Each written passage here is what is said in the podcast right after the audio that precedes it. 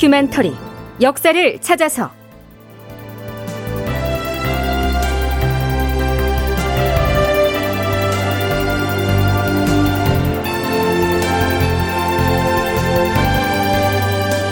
제 1046편 불안한 왕권의 희생양 김직재 김백함 부자. 극본 이상락 연출 조정현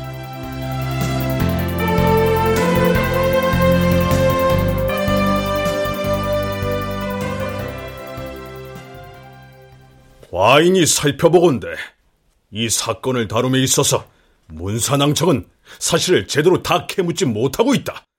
영모에 가담한 자들이 궁극적으로 누구를 추대하려고 하였는지 그것을 실토하게 해야 하는 것 아니겠는가? 김직재 저자에게 사정 봐주지 말고 곤장을 쳐라!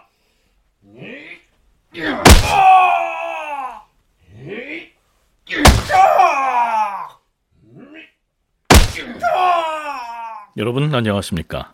역사를 찾아서의 김석환입니다.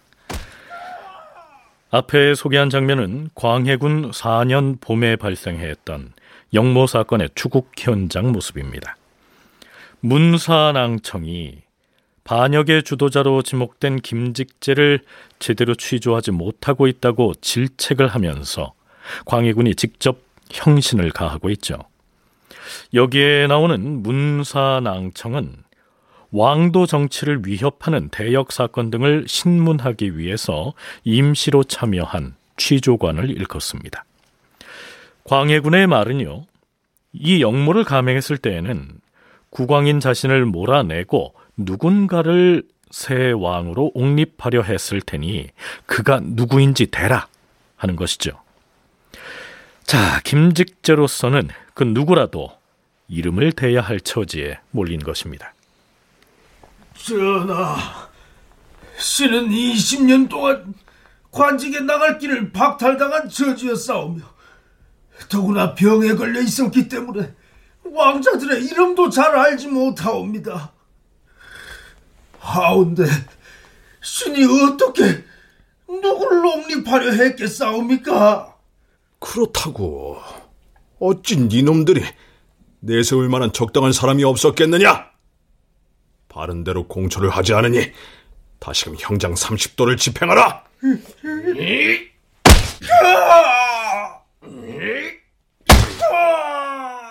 어떻게든 이 사건을 키워서 대역 사건을 만들고야 말겠다는 광해군의 의지가 참으로 집요하다는 생각이 들지 않습니까?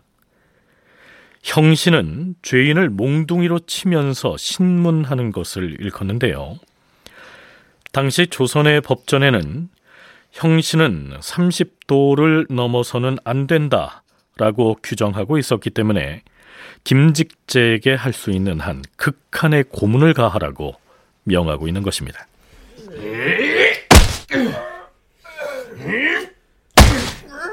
그만하라.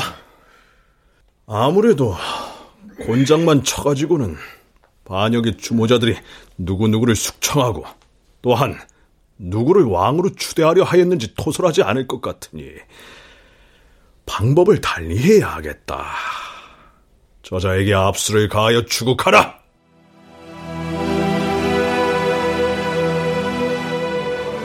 누를 앞자에 무릎 슬자를 쓰는 압슬형은 영모 사건 등에 연루된 피의자에게 특별히 사용하던 고문 방법의 하나였다. 먼저 자갈을 판자 위에 깔고 피의자의 무릎을 자갈 위에 꿇게 한 다음 다시 자갈을 부어 무릎 주위를 채워 넣은 후 그 위에 사람들이 올라설 수 있도록 새로운 널판지를 다시 올려놓는다. 그리고 고문 집행관들이 그 위에 올라가 지근지근 짓밟아서 고통을 주는 고문이다. 울퉁불퉁한 돌에 놓인 무릎을 사정없이 밟아대니 그 고통이 이만저만한 것이 아니었으며 피가 솟아 땅으로 흐르기 예사였다. 압스를 시행할 때 자갈 대신에 종종 사금파리를 깨뜨려 깔기도 하였는데 광해군은 추국관에게 압슬형을 지시하면서 이렇게 말합니다. 임금의 측근을 숙청하고 원한 있는 자를 제거하려고 했다는데 그 일은 반드시 단독으로 할 일은 아니다. 저자에게 압수를 가하면서 누구를 추대하려고 했는지 함께 모여 한 자가 누구인지를 철저히 캐물으라. 비록 조정신하일지라도 그 이름을 말하게 하라. 서강대 계승범 교수는 사건이 이 단계까지 진척이 되면 누가 영모에 가담했다거나 혹은 누구를 왕으로 추대하려고 했다는 진술이 진실이냐 아니냐 하는 건 중요하지 않다고 얘기합니다. 결과적으로 영모가 되면 어디까지 올라가야 되냐면은 그러니까 진실 여부는 상관없이요. 그러면 누구를 추대하려고 했느냐까지 올라가요. 그러니까 이거는 걷잡을 수가 없는 거고 뭐 계속 뭐 곤장 맞고 뭐 압설형 당하고 뭐 그렇게 하다 보면은 사람 이름들을 한 명 한 명 거론하기 시작하죠. 근데 그 처음에 나오는 사람들은 주로 실제로 뭔가 영모가 아니더라도 자기들하고 같이 꿍꿍이가 있어가지고 뭐 작당을 했을 가능성이 있는데 계속 올라가다 보면 주로 어떤 그 신문이 나오냐면은 더 위에 우두머리가 누구냐 그렇게 물어보거든요. 왜냐하면 영모를 한다는 놈이 이런 정도 수준의 애들을 모아서 영모하는 건 쉽지 않거든요. 반드시 한양에 내응하는 사람이 있을 것이다. 그렇게 하다 보면 나중에는 뭐 정신이 혼미한 상태에서 자기가 아는 사람 이름을 막 불기도 하고요. 그런 식으로 하면서 확대해 나가는 거죠.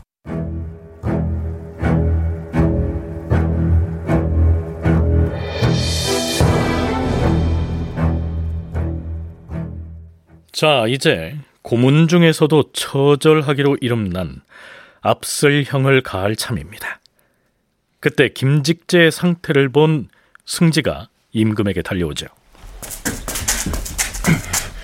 전하, 지금 죄인의 신체를 살펴보았사온데 거듭된 형신으로 혼절 상태이옵니다. 아마도 곧 죽을 것 같으니 우선은 형틀에서 끌어내도록 하시옵소서. 지금 죽으면 아니 될 것이다. 우선 끌어내어라.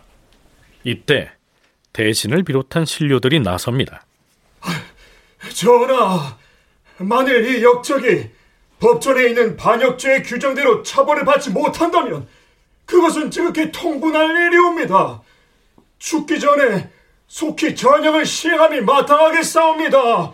전하, 역적의 괴수를 지금 당장 사형에 처하고 그 사실을 팔도에 널리 알려서 인심을 진정시키는 것이 합당할 듯하옵니다. 주상 전하, 먼저 전형을 한 뒤에 그 실상을 종묘에 고하고 하례를 올리는 등의 절차가 있사오니 그런 뒤에 백성들에게 널리 효유하는 것이 순서이옵니다. 이러한 절차를 속히 거행하시옵소서. 여기에서 말하는 전형은 영모 주인을 법전에 있는 그대로 절차에 따라서 공개적으로 처형하는 것을 말합니다. 그러자면 전형을 집행하기도 전에 죄인이 죽어버리게 되면 곤란하겠죠. 광해군은 갑자기 기축년의 사례를 꺼냅니다. 기축년에는 사형을 집행할 때 백관들이 도열하지 않았는가? 자, 지금 광해군이 말한 기축년이란 선조 22년에 일어났던 기축 옥사를 일컫습니다.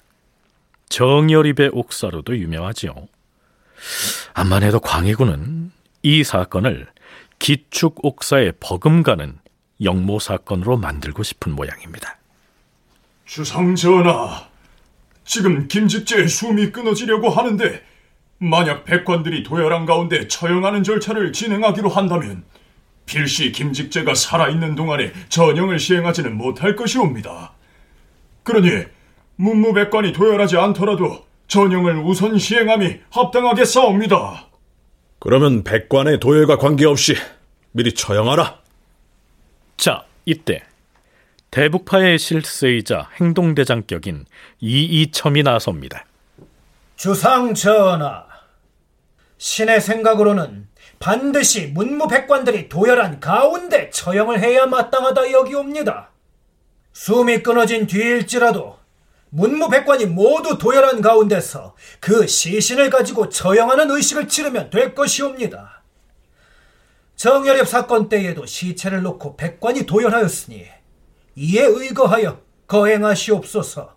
음, 그러면 백관이 도열한 뒤에 정형을 시행하도록 급히 재촉하여 거행하라. 여기에서 언급한 발을 정자의 정형은 사형 집행을 말합니다. 원창의 경남대 학술연구 교수의 얘기를 듣고 나서 진행하죠. 뭘 엮어서 사람을 죽여야 되겠다. 뭐 이 정적을 제거해야 되겠다. 광해군이 그렇게 계획했다고 보기는 좀 저는 어렵다고 생각합니다. 어쨌든 역변에 대한 고변이 들어왔기 때문에 그거에 대해서 철저히 수사를 하고 그리고 정말 자기를 위협하는 사람들이 누군지 존재했는지 이런 것들을 끝까지 추궁해 내는 모습들이 여기서만 아니고요. 임해군 옥사 때에도 나타나고요. 뒤에도 나타납니다. 끝까지 추궁하는 것. 끝까지 단서를 잡아내서 뭔가 이게 정말 여곡이 성립할 수 있는 그런 답변이 나올 때까지 어, 고문을 하게 되니까 결국은 없는 사실도 얘기할 수밖에는 없는 거고요. 이미 봉산군수 신율이 반역 혐의가 있다고 고변한 사건을 키워서 이 영모 사건을 성립시키긴 했지만 처음부터 광해군이 이 사건을 계획했다고 보기는 어렵다는 얘기입니다. 자, 이제 영모를 주도한 대역 죄인으로 지목된 김직재. 그는 목숨이 붙어 있는 채로든 아니면 숨이 끊어진 주검의 모양으로든 백관이 도열한 가운데 처형되는 의식의 희생물이 되는 것으로 결론이 났는데요. 자, 그렇다면 팔도 반란군의 총대장으로 지목된 그의 아들 김백함은 어떻게 됐을까요?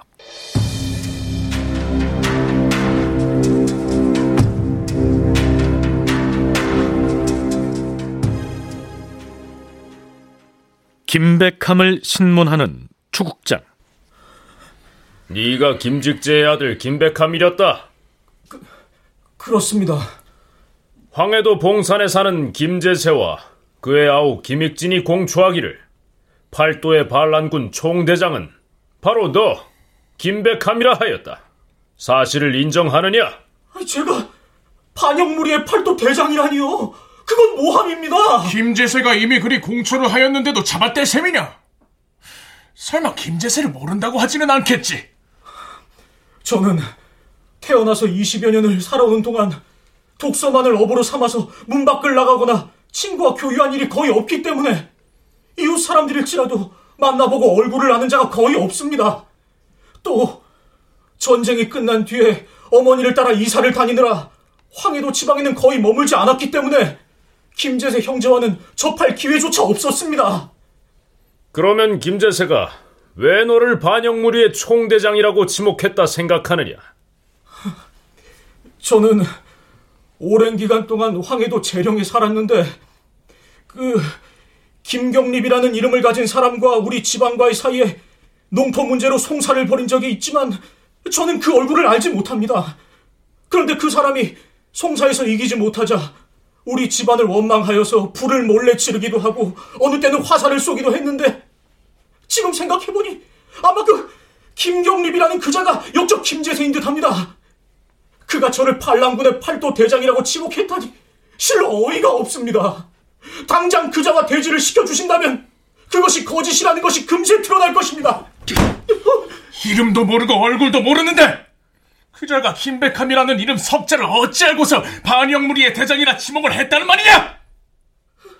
아, 한 가지 의심스러운 점이 있기는 합니다. 제가 비록 바깥 출입은 별로 하지 않았으나 인근 고을에 제술로 이름이 약간 알려져 있어서 김재세라는 그 역적이 혹시 풍문으로 듣고 함부로 끌어댄 것은 아닌가 합니다. 보잘것없는 일개 서생이 저를 가리켜 팔도 반란군 대장이라고 지목을 했으니 이것은 이치상 있을 수가 없는 이야기입니다. 그 역적과 당장 대질한다면 진실 여부를 분별할 수 있을 겁니다. 김백함이 제수를 잘해서 인근 고을의 이름이 알려졌다 했습니다. 이 제술은 시문을 짓거나 논술하는 것을 의미합니다. 쉽게 말해서요, 김백함이 글을 잘 쓴다고 소문이 나 있었기 때문에 그 소문을 듣고서 이 김재세가 고문에 못 이겨서 자신의 이름을 끌어다 댔을 것이다. 이런 얘기죠. 전하, 김백함의 진술은 아는 바와 같사옵니다. 이제부터는 엄하게 국문을 해야 할 순서이옵니다. 김백함은 김제세 등과 대지를 시켜서 증거를 들이밀면서 신문을 한다면 그 실정을 캐낼 수 있을 것이옵니다. 하오니 우선 옥에 가두어두고 기다리도록 하시옵소서. 그리하라. 하지만 김백함이 바랐던 대질 신문은 이루어지지 않았습니다.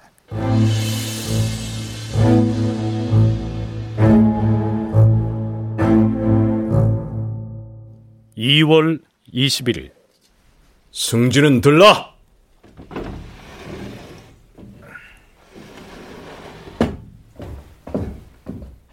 예, 주상 전하. 과인이 친국을 할 것이라 사전에 알렸거늘 어찌 되었는가? 예, 전하. 어명을 받잡고 지금 서청뜰하게 주국장을 마련하였사오며 주국관들도 모두 대기하고 있사옵니다. 하오나 주상 전하, 전하께서 연일 서청으로 행차를 하시어 며칠째 친국을 계속하시니 전하의 기체가 매우 염려되어 옵니다. 영상도 좌상도 그 점을 심히 염려하고 있어옵니다. 너무 서두르지 마시고 차근차근 증거를 갖추어 규명을 하심이 좋겠다. 어허! 이것이 어디 차근차근 천천히 여유를 부리면서 처결할 상황인가? 대역 사건이 벌어지고 있는 것이 아닌가? 당장 추국장으로 갈 것이다.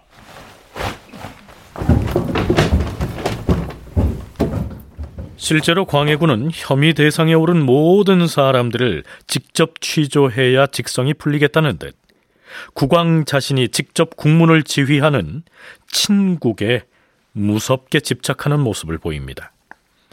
원창의 경상대 학술연구 교수는 이러한 광해군의 심리를 이해하기 위해서는 그가 왕위에 오르기까지의 험난했던 과정을 반추해 볼 필요가 있다고 얘기합니다. 광해군이 왕위에 오르는 데까지의 노심초사했던 그 상황들을 우리가 한번 생각해 봐야 된다고 여겨집니다. 분명히 왕세자에서 왕위에 올랐지만 명나라에서도 인정하지 않았고 그리고 유영경 같은 사람은 선조의 전교를 빨리 전달하지 않고 늦추면서 광해군을 견제하려고 했던 이런 상황들. 그러니까 국내적으로나 국외적으로 자신의 왕위가 이렇게 위협받는 그런 상황에서 어쨌든 극적으로 왕위에 올랐던 사람이거든요. 왕위에 오르기까지 그러한 곡절을 겪었기 때문에 국왕의 지위에 관련된 일이면 극도로 민감한 모습을 보이고 있는 것이다. 이러한 분석이죠. 주상전하 납시오!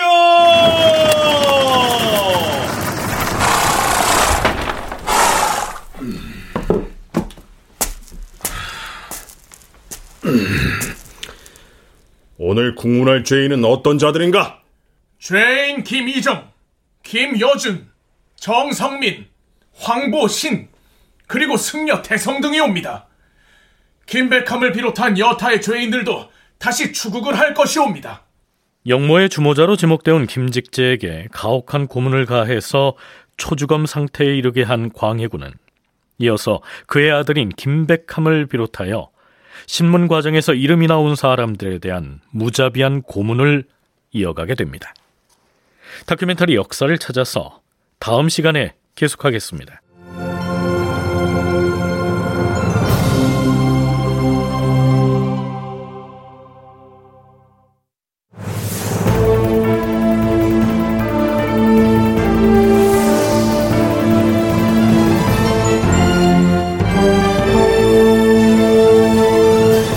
다큐멘터리 역사를 찾아서. 제 1046편. 불안한 왕권의 희생양 김직재 김백함 부자 이상락 극본 조정현 연출로 보내드렸습니다.